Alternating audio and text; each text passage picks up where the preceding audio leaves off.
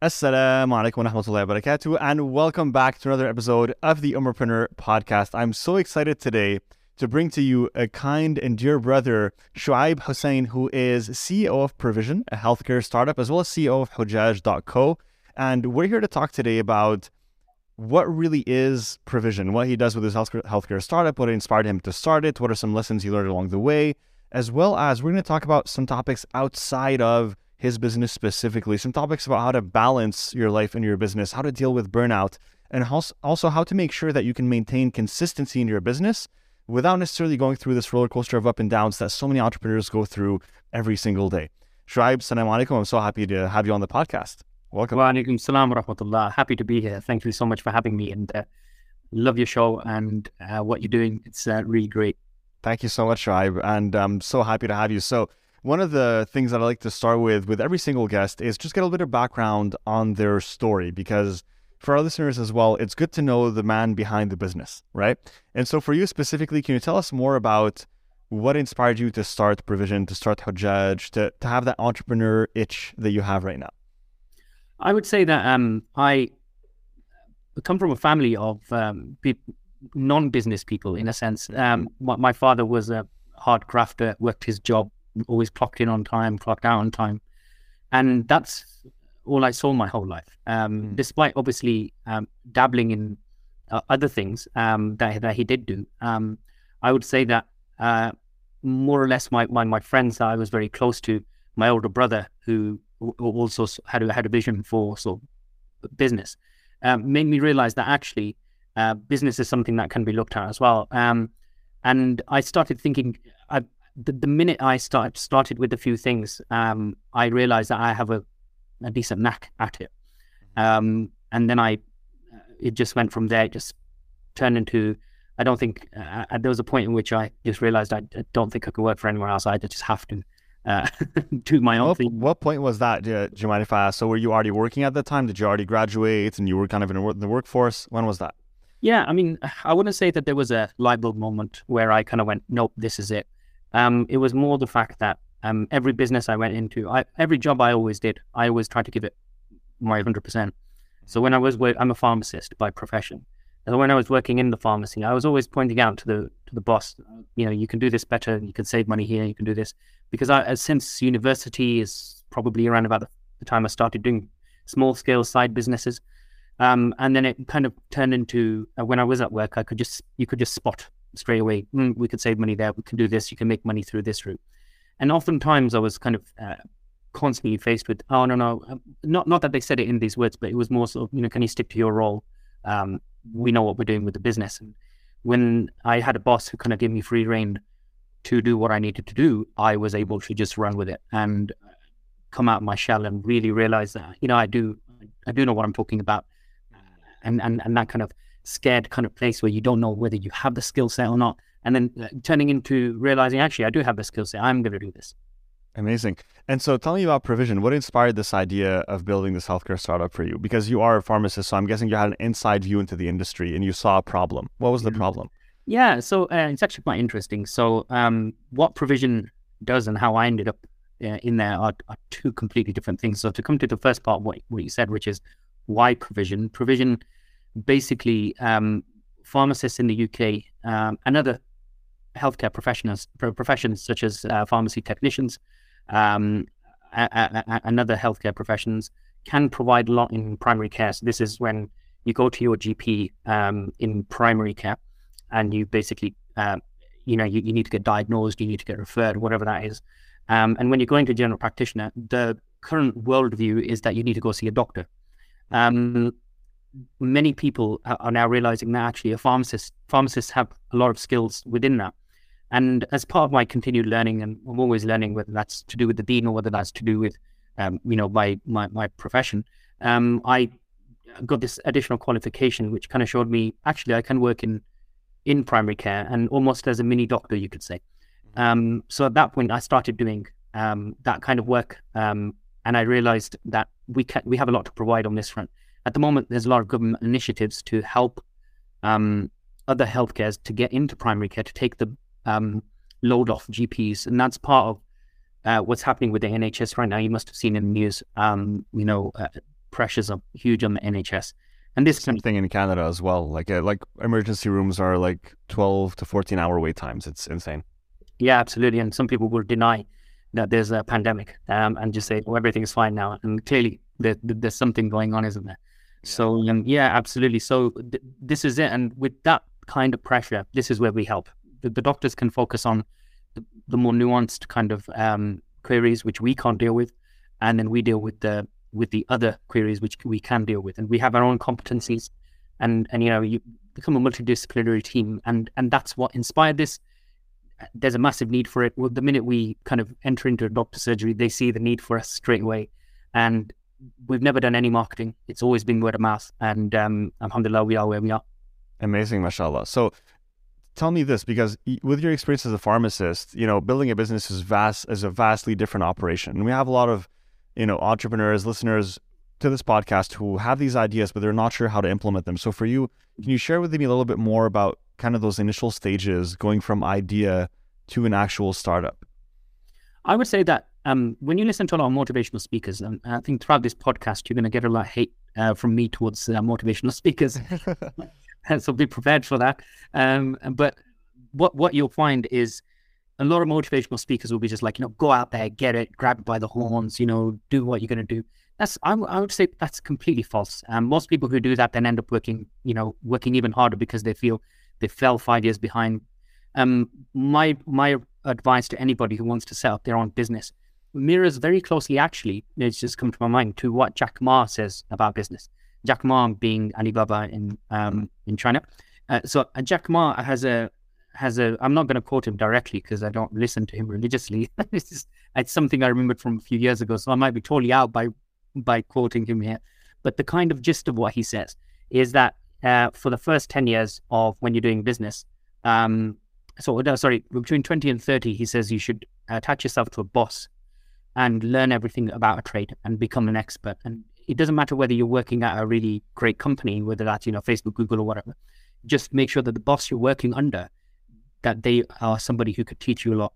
Mm. That's that's very key. And no motivational speaker, because their books wouldn't sell, no motivational speaker is going to tell you, you know, it's really boring. You need to do 10 years of real boring work to kind of, or five years boring work just to understand the business well enough. Once you've got that understanding, yeah, then go ahead, then go into um, between 30 and 40, give it a shot. You know, have your savings so you can fall back on those savings. M- many businesses go down wide because people will spend money too fast. People will um, take money that they can't uh, in loans that they can't pay back, and then they then they can't end up doing anything. So that would be what I would say. That's the first thing. You know, don't just take what people are saying and just be inspired and say, "Yeah, I'm just going to go do it." Get that experience with provision.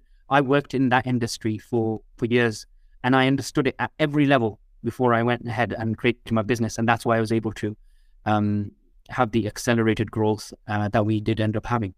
Mm-hmm. Amazing, mashallah. You know, it's interesting that you talk about this because really what you're talking about, even in business, is doing the work. And a lot of people, you know, they want the glam of, you know, yes, the lifestyle, like the income. I want to, you know, the freedom that comes with it. But then the boring part, which is, hey, I actually need to build the business. That means I need to build the social media profiles. I need to go and get the clients. I need to build the offer. I need to build the product or service, whatever I'm providing. I need to, you know, make sure that, you know, we test it, we validate it, we refine it. All of those stages that like you have to go through to get it to a point where, you know, it can sustain itself. Those are the things that people sometimes forget about and don't want to do.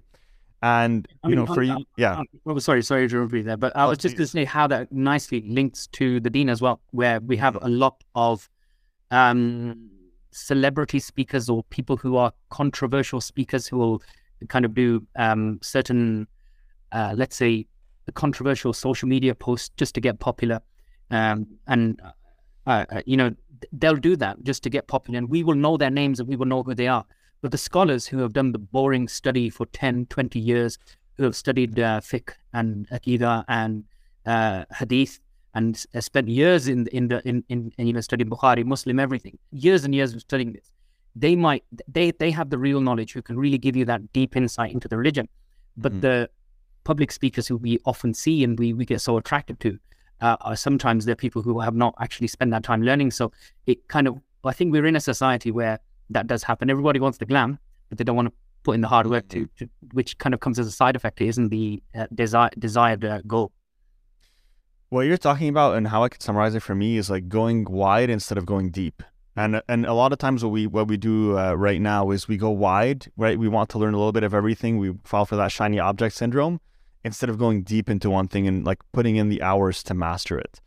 And you know, this actually falls in line with one of the things that I talked about uh, that I wanted to bring up and that we talked about before the podcast, which is you know how sometimes, especially when you're when you're in these initial stages, you can you can get overwhelmed with all the things that you have to learn, all the things that you have to do, and ultimately that leads to cycles of burnout and cycles of you know kind of going through a roller coaster of up and down. And I know it's something that we talked about before the podcast. Told me that's something that you've been through as well and that you've been able to tackle. So, how do you feel like this relates to you know going through these burnout cycles when we're not clear on what we know, where we need to go deep and where we need to go wide, and having the ability to discern between the two? Well, I'm I'm gonna um, uh, do do what I warned you I'm gonna do just earlier, which is I'm gonna talk about motivational speakers again. Um, Sure. So, what happens is you watch a lot of YouTube videos. Like let's look let's look at how people get into business. You watch YouTube videos, and I've seen them as well. I'm I watch YouTube just like everybody else because I watch the same YouTube uh, YouTube people that other people be watching, and they'll be telling you, you know, you have to wake up at 4 a.m. and you have to go to sleep at 10 p.m. and you know, um, just grind and just go after it and just go crazy. And it's this hustle. And, you know, I did this and I did this, and you have to just be out there all day. And, you know, I watched one YouTuber who was saying that he wakes up at four o'clock, he does his workout, and then he does this and he does that. He sees his wife and his daughter for like, um, like maybe 20 minutes in the morning. And then he comes back at night at um, nine o'clock and his daughter's asleep. And then he sees his wife for like half an hour. He checks emails. Good. That's disgusting. Like, wow, how horrible of a life do you, what's the point of having money if you know you, you're not going to see your own child to bed right well th- th- this kind of um i don't know even, I, I suspect they don't even do that themselves i suspect that that's probably the case that these people probably say that they do that but they don't actually do it and and this is the kind of thing you get from motivational speakers the other thing that you get from motivational speakers and it nicely links into what we're talking about social media and what i was saying about the scholars in the deen as well which is that motivational speakers will come out and they will talk about I did this and I did this and I did this and it's very narcissistic. And they'll talk about how what their achievements are and what they did right. And you'll get the feeling, I don't know whether you get this, uh, I get this a lot when I watch a when I watch any sort of talk or podcast or anything with someone who's got success. They will talk about the success and how they hu- did their hustle, and you'll leave with the feeling like this guy's such a genius. Wow, he did it right, and that's them selling their brand as as a genius. They won't tell you when they failed, and that's what you need to know. That's the, that's what you need to you need to know how did you where did you fail how did you overcome that failure because business is trying a thousand times of failing 999 times and and actually succeeding that one time how did you deal with that failure 999 times and the kind of weakness that is promoted by you know you are special you're you're something special and go do it because you know you're just the, the special person you'll be able to do it that kind of fragility that comes with that we kind of go do it we break and then we don't know what to do like well, I was listening to so and so, and he gave me motivation to go do this, and I've gone and done it, and it didn't work, you know. And they'll leave in depression and and, and have problems, and then what does uh, end up happening is, I mean, I always laugh about this thing, but there's a serious element to it. A lot of people go into depression. A lot of people, um, I've had friends of my own own personal experience where, um, you know, somebody took their life because they felt that they were a failure. You know, how how does that happen? How do you get to that place? And it's because I, I, suspect it's because of this idea that everyone else is going out there on YouTube and all these people listening. Everyone else is just getting it. How come I can't do it? How come it's you're not talking to the vast majority of people who try business who have failed. Um, you're not talking to them about how they got back up and they, you know, got got back into the, the, the flow of things. And that's what I think is missing from from the entire message when people talk about business.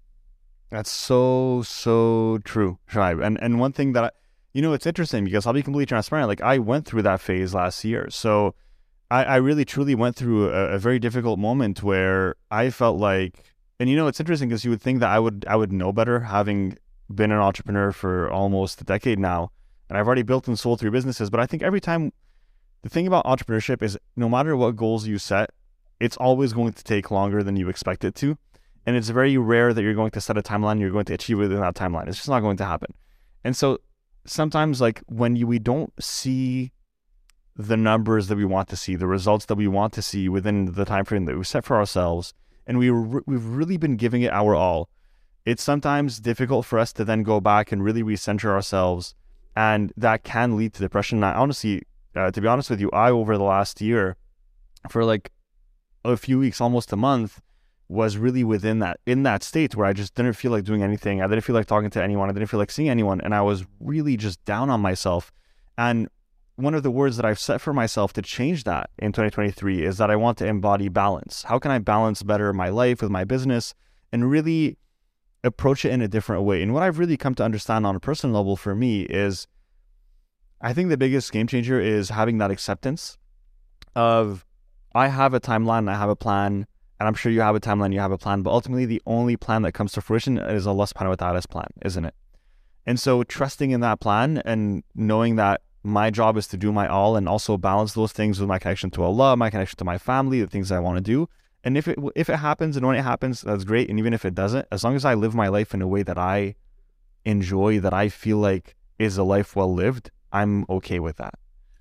Interesting to say that. Yeah. It's really deep insight actually, because and uh, the, I have the same thought. By the way, my thought actually, um, it's it's quite funny where you can find inspiration from. Um, an atheist, a, a very popular atheist, Alain de Botton. Um, he has a TED talk which I heard, and he actually what you just said about that plan of Allah.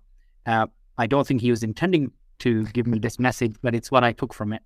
And what what what he says as part of that is he said that he talked about the reason why suicide rates are higher in the West compared to the East. So um, the way in which he basically approached this topic is he said, look, in the East, when something happens, when a misfortune happens, we uh, that they will end up and say, um, "That's the will of God." So, as an atheist, he's, he he he he spotted this that they will say, "This is the will of God. This is God testing me. I will, um, uh, um, you know, go through this test. I will be patient with this test. It's all part of the plan. It's a misfortune." Whereas when the same thing happens in the West, in a general sense, um, you you'll think I'm a loser because we believe in the West, and I think it doesn't. I think many Muslims will be guilty of this as well, which is that we believe that any success is of our own making and any failure is of our own making. We're the we're the writers of our own destiny. Whereas in the East, where very much so, you do get that feeling that um, actually this is all written by God, by Allah, and therefore um, any misfortune and any fortune is from Allah. Therefore, I'm either thankful or I'm uh, or I'm you know bearing the patience, bearing uh, with patience. So this idea led him to say that atheists need. Uh, he didn't say they need God, but he might as well have said that. Mm. And it kind of, for me anyway, it opened up my eyes to say, wow, you know, an atheist can see the advantage of of that. And it, I think what what he said there as an atheist, not not doing that. You saying that there what you just said as well about you know that um, about the fact that you know you, you realize that there's I have a plan and then Allah has a plan and then we kind of do that. Because when you feel that you know you're a loser and you feel that oh you know everyone else got it I haven't got it I just can't seem to do it and I'm the master of my own destiny. When you feel that well then the only way out is to just kill yourself for example right? That those type of negative thoughts can enter your psyche and that's where that's the danger you know? Um, that's an extreme version of it. Other people will um, go into depression or going to other mental health issues. Whereas the people on this side are more likely to um, bear with it with patience and to actually just think, well, this is a test from Allah. It will go away. It will come through because, you know, I'm on a road. Allah has put me on a path and I'm just following that path and I'm, I'm going down it. So it's, it's, it's, I find it very um, funny in a sense that, you know, what you just said there, which is deeply uh, based on Iman, what you just mentioned, is actually mentioned also by an atheist who has noticed the difference Allah. in that as well. Yeah. Yeah, we definitely have uh, the complete religion, subhanAllah. And alhamdulillah for Islam, right? And, you know, it really is, you know, when you talk about it that way, it really is, because when you're in that state, you don't feel like, it, it's interesting because you don't really know what you need to do and you don't really feel like, oh, my, the issue is like my, like really having that complete tawakkul and that complete trust in Allah subhanahu wa ta'ala because I mean, even for me, it's like, Alhamdulillah Rabbil Alameen, like, I, I wasn't going through a phase where I was being a bad Muslim or any of those things, right? So I didn't feel like it was, that was the issue, but it took me a few months to realize and kind of now we're, you know, kind of back on the horse again that, okay, really the issue is I really just have to have this complete and utter acceptance of all that is, right? And all that Allah subhanahu wa ta'ala has written for me. And that doesn't mean, and one thing is, and I think this is my fear, I'm gonna have an honest conversation with you now. As an entrepreneur, here's there's a small fear associated with that. And this is why a lot of us are hesitant to do this. People, especially who pursue success and are, and are very active and goal oriented. And those are entrepreneurs, right? One of the fears that are associated with having that total, like total complete acceptance is that this feeling is going to hinder your drive and your hunger hmm. for pursuing success and hmm. pursuing the things that you can achieve. And for me, that is a fear that was always associated with it. Is if, and I think it's subconscious. It's something. It's something that you're ever going to tell yourself consciously. Like I've never in, put into words like, yes, my fear is this. That's why. But I feel like the reason why it's taken me so long to have that total acceptance until Allah subhanahu wa ta'ala is like, but beat it into me, like figuratively. You know, it's like I had no choice but to do it, or else I just couldn't go on. Like my mental health was was suffering. Is the fear that if we do have and embody that acceptance, will we still have that hunger and that drive to pursue everything that we can be? And will we approach things with that same fire? And what's your opinion on that? And how, can you, is there a way to balance both? Can you overcome that? Absolutely. I think that, I think once we have that acceptance, I think that we pursue it in a healthy way. And um, as I said, when, when we watch these motivation talks of, you know, wake up at 2 a.m. or 3 a.m. or something stupid, you know, stay awake the whole day and don't have family life this is an unhealthy way to do it. The healthy way to do it is going to be with that balance. And and and as part of that balance, I, I would say, you know, you, you were just talking about how, you know, your mental health took a took a hit when you you see your business go downhill and you think, whoa, what's happening? And it naturally is always going to have an effect on you. I had the same same issue only two years ago, uh, less than two years ago, in fact, as well. So with Hujaj.co, um, it's a travel based business, and then COVID hit, and I had just quit um, because I had always done it as a part time job and I had always worked part time in pharmacy to pay the wages. And it had started paying and it started paying to the extent that I could actually now quit pharmacy and I could just go full time with this. So from December 2019, I was completely full time with Hujaj.com. And, um, you know, things were going really, really well with Hujaj. I mean, everything was just sliding into place. Every, we did everything right. It's uh, myself and Theo. Uh, Theo is a friend of mine who's a proper entrepreneur. Who's I, I, say proper. You know, eh, he he's always been entrepreneuring, right? Um, and me and him were doing this business, so we keep each other in check all the time. Now, what was happening with that was we were doing everything right, and we were constantly seeing the positive feedback to that. But then in March, um, something happened completely out of our control, which is COVID, and there was a complete lockdown. And even at that point, I was like, well, Hajj can't get cancelled, and he did. You know, only hmm. uh, a thousand people did Hajj, or uh, ten thousand people, right? Sorry, and um, you know, that's that's that's crazy. Like, how when have we even heard of that, right? And I have a passion, as a, uh, as you would know, um, I run exhibition Hajj. This hasn't happened since the 1800s.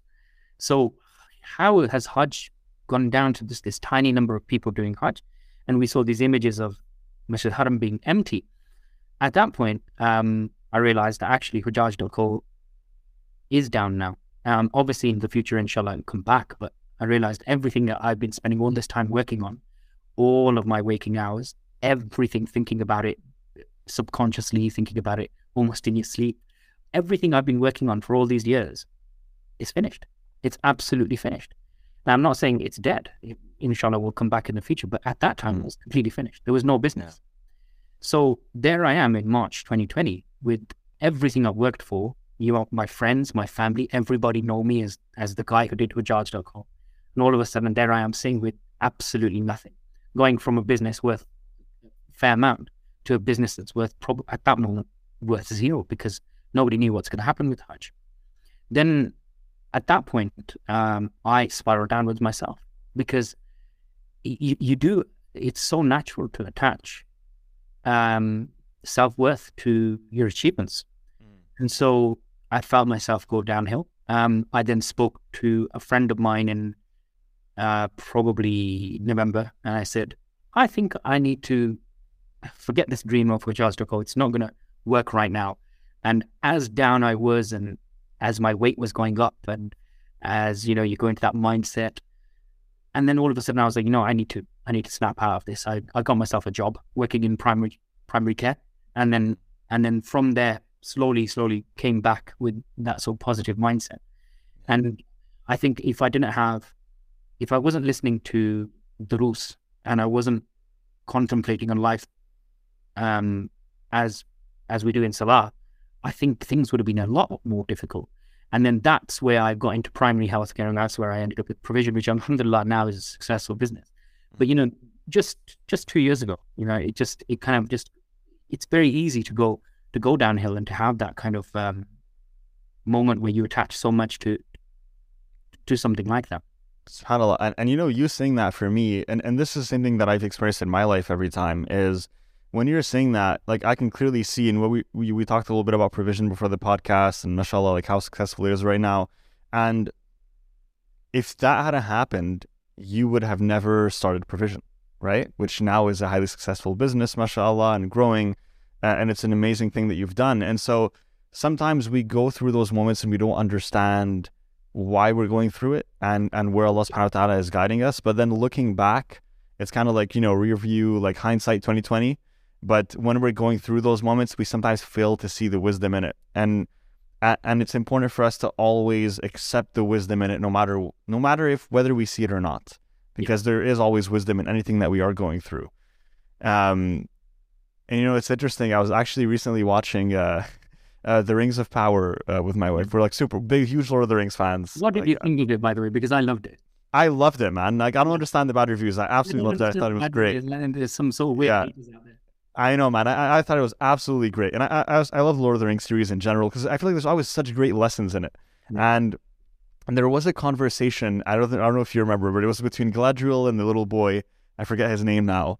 Uh, but he was essentially, it was uh, just to give people context, I haven't watched the show. It was a scene where essentially like his whole village burned down. He didn't know if his mother was still alive, and everything looked really bleak and dim for him. You know, at, at that moment, and he asks, he asks her, and he says, you know, like essentially like there's there what he says. I don't remember word for word, but it's that like there's nothing left to live for. Everything is going essentially down the drain, and you know the outlook is super dark, and I don't understand why this is happening and she essentially tells him like that we have to trust in the fact that there is wisdom behind everything that happens, right? And even though we might not see it now, there is wisdom and there is a bigger force at play. And then his reply is, I'm just, I'm having a lot of trouble seeing it right now. Right. And I just found that interaction so beautiful. And this is why I love Lord of the Rings because there's those moments like this. Yeah.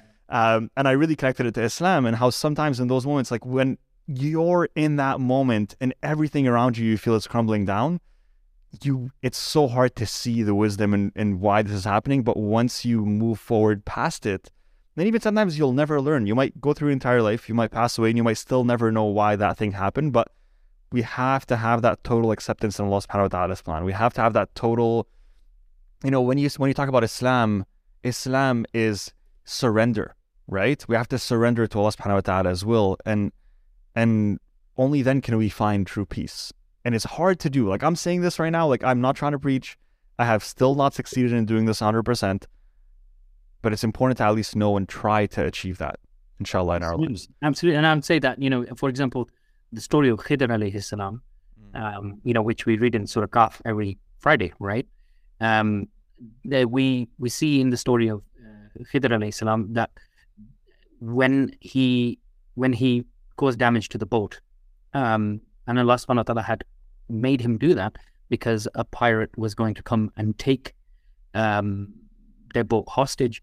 And by repairing their boat, they the pirate would have passed and they would have carried on. They don't know that. They're not going to know that until the day of judgment. And on the day of judgment, Allah subhanahu wa ta'ala is going to show that to them. The same thing with the with the uh, orphans whose the wall was built for, or the mother and father who lost their child. That mother and father will be shown their life if Allah had not intervened at that point. And then they will say, uh, you know, uh, I read an explanation of this where then they will be shocked at how merciful Allah subhanahu wa ta'ala actually was by putting these adversities in our life.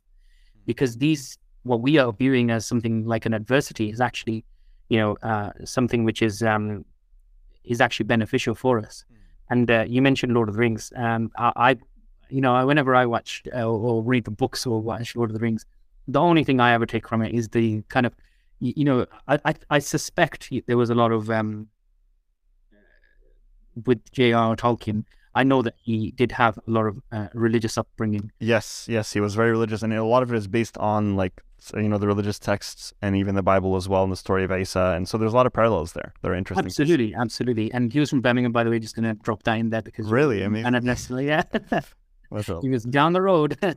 Amazing. So, um, so yeah, who's living in Middle Earth, right? I love it. Well, New Zealand technically, but yeah, we'll accept it. I'll accept it. yeah. So, I mean, when Frodo says, you know, I wish the ring had never come to me. I wish I'd never come to, you know, see, and he says, you know, so do all who who live to see such times. You have to do, uh, you have to do with what you've been dealt with. You have to kind of go and do that. And I know I'm not quoting Gandalf. There's so many Lord of the Rings fans watching me really to me right now. Yeah. You, um, you know, you have to do what you're going to do with what you're given. You can't decide what you're given, and and these interesting uh, concepts are always present in anybody who's had deep thought. And for us, anyway, um, Alhamdulillah, we have the Quran and we have the example of the Prophet Sallallahu Alaihi Wasallam, his seerah, where we, where you know, um, in the rest of the world, we kind of have, you know, people just seeing adversity and not knowing what to do with it. Whereas we we see in a in a holistic picture because the Quran shows us how to deal with adversity. The Hadith time and time again talk about uh, how to overcome adversity, and this is something which you know if, someone's having a hard time, um, I would say, for, for example, recently I, I came across uh, something where somebody was giving an example of if you're um, if you're uh, if you're suffering from anxiety, as some of us often do when you know you got a lot of pressure on you. He said, what you need to do is you need to take two sharp inhales, so like that, and then slowly exhale, really slowly from your mouth, just slowly exhale. And I, after hearing that, I was reading Quran, and I thought, what do we do? So you go, you know, um, if you, Allah la أعوذ بالله من الشيطان الرجيم الله لا إله إلا هو الحي القيوم لا تأخذه سنة ولا نوم له ما في السماوات وما في الأرض من ذا الذي يشفع عنده إلا بإذنه يعلم ما بين أيديهم وما خلفهم see that sharp inhale mm-hmm. and then we have a slow exhale, right? Mm-hmm. And the the like not only is it the Quran itself having that effect on you, but look at the breathing, which science now is showing us two sharp inhales and a slow exhale, or one sharp inhale and an exhale will actually fix your anxiety. Well, that's what we do when we're reading Quran. When even in the mid ayah of Ayatul Kursi, like I just got, you do a and then you slowly let out because you. The reason I give the example was look how long I exhaled for when I was reading Allah la right? And and then the inhale was, and then you carry on, right? So there's that. There's lots of research about um, other things as well. For example, humming is becoming a thing in in, in mental health um, recently as well, where lots of people are looking at. They're saying that if you listen to classical music or you listen to rhythms, then your mindset would be better than listening to, for example, other types of music. Um, so if you actually look at the research that that advice is based on, it's based on research which suggests listening to something which changes in rhythm will actually uh, help, and humming at the same time does that. Well, what's the Quran? It's all rhythm, and it's it's like that whenever you, you you're stretching something. Yeah, alif la, la, la, la. These you, you listen to people who are humming, and they're they're doing very similar noises to that but they're not quite achieving it. And we have it all packaged together for us. And all we've got to do is take it. And uh, oftentimes with that. Yeah, that's so beautiful, subhanAllah. Thank you so much for sharing that. I thought I really truly feel that was so such a beautiful thing to, to share and such beautiful insights, subhanAllah. I, I want to ask you as we as we kind of wrap up this episode, one thing that I want me myself to take away as well as the audience to take away from this conversation is for you specifically, how do you balance your business and what you're doing along with your personal life and your family life. Is there is there anything that you can share with us in terms of strategies you found or some type some tips, some type of insight into how we can better balance our lives so that we don't go through those phases of burnout? Absolutely. So um I'm I'm not going to claim that I have the balance correct at all. Mm-hmm.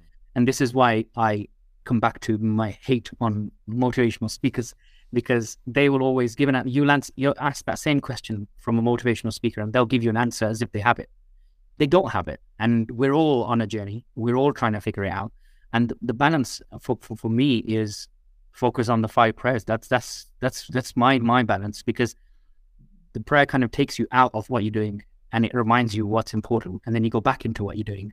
And if you focus on the prayer and you pray on time, then these are things which remind you of what's important. And when you do that, you you kind of remember, oh yeah, actually it is important to tuck my kids in bed at night, and it is important to speak to them and be there for them. And and that's that's something that's really important. And what I will say is what's important within that is when you look at social media and you we, we spoke about LinkedIn earlier and how I don't update it. Um, so LinkedIn or any social media platform for me, I used to be very active on social media. Facebook used to be my thing. I don't do it anymore because it's so fake. Mm. All you have is you share your own achievements. Then somebody looks at your achievement and says, Why am I not doing anything well? And you look at other people's achievements and you think, Wow, that person, you know, he ran 5K. You know, he's been a slob for 300 days and then you know 60 days he gets in shape and he puts it on he's not going to put when he's eating pizzas and crisps right nobody puts that on social media like and i i put a joke up on social media once because i, I noticed one day i there just this quite a few years ago i was scrolling up and up and up and up scrolling and and um someone had written subhanallah i did this and subhanallah i did that or somebody was showing themselves doing charity which i'm not saying i'm not doubting anyone's intention or why anybody would do that i've shown myself doing charity before and i think it's if it's to encourage people, fine. I'm talking about the general social media trap that we all fall into. And what was happening is I was scrolling up and scrolling up and scrolling up. And I, I did a, a, a jokey post, which was um, I said, you know, to balance uh, all of the social media posts out there, I just want to uh, say that I saw an old lady walking behind me in the supermarket. I didn't open the door for her. I didn't keep it open. I need to get to my car. and everyone was like, "What?" and and that's the thing social media is so fake and uh, we sit on it and we waste time. And I'm again, I'm not coming at anybody with, from a place where you know I don't use social media. I do, and I waste a lot of time on it.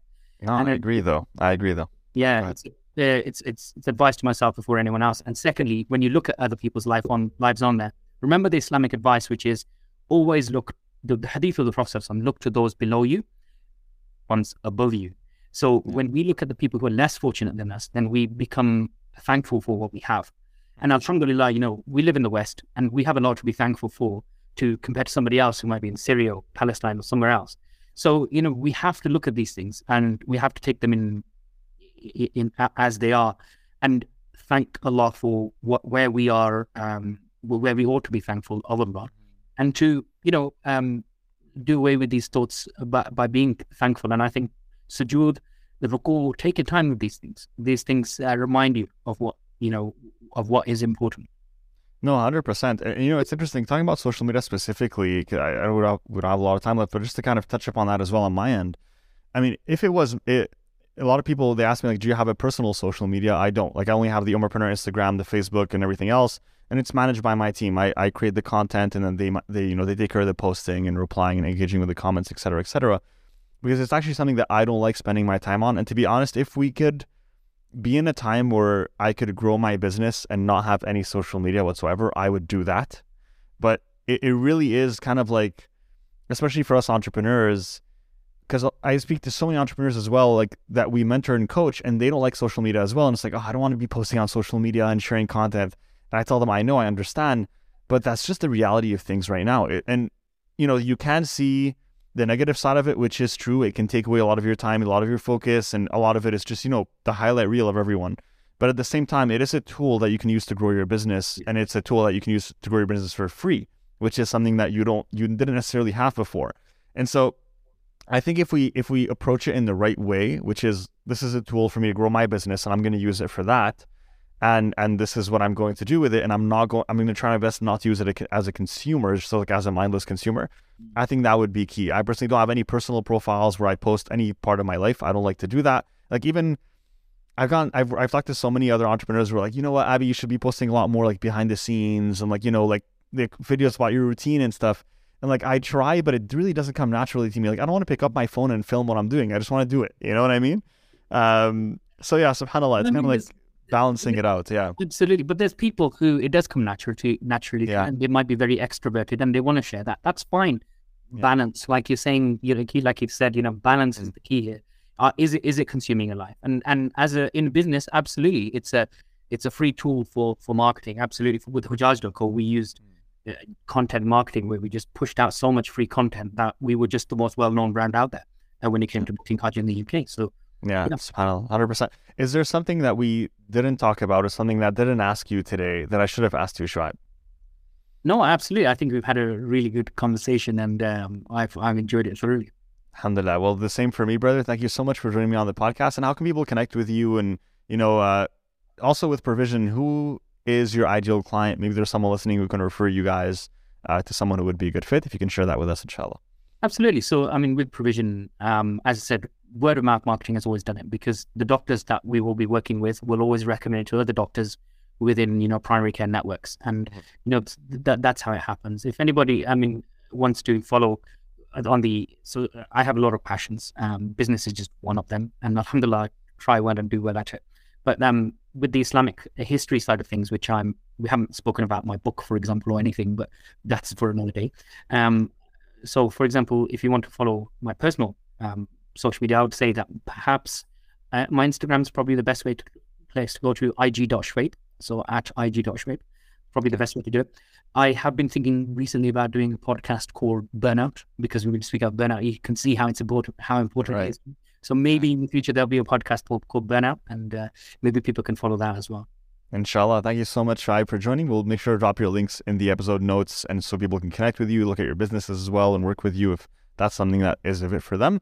Jazakallah khairan for your time, and yeah. uh, hopefully we'll definitely bring you back for the uh, for a follow up conversation, inshallah. Absolutely. Wonderful. Jazakallah khairan. Thanks for having me. Assalamu alaikum. Wa alaikum assalam wa rahmatullahi wa barakatuh.